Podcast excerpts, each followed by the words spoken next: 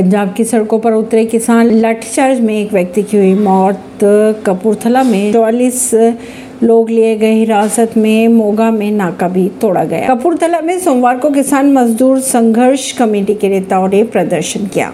यहाँ पुलिस ने चवालीस किसानों को हिरासत में ले लिया। इसके बाद किसान संगठनों ने हंगामा और थाने का घेराव शुरू कर दिया। किसानों ने चंडीगढ़ कूच कर दिया। जगह जगह पर पुलिस ने उन्हें रोकने की कोशिश की। इधर संगरूरी की बात की जाए अगर तो संगरूरी ज़िले के लोंगोवाल में आंदोलन कर रहे किसान और पुलिस में झड़प भी हो गई। इससे एसएचओ समेत कई पुलिसकर्मी और किसान घायल बताए जा रहे हैं। परवीन सिंह नई दिल्ली से।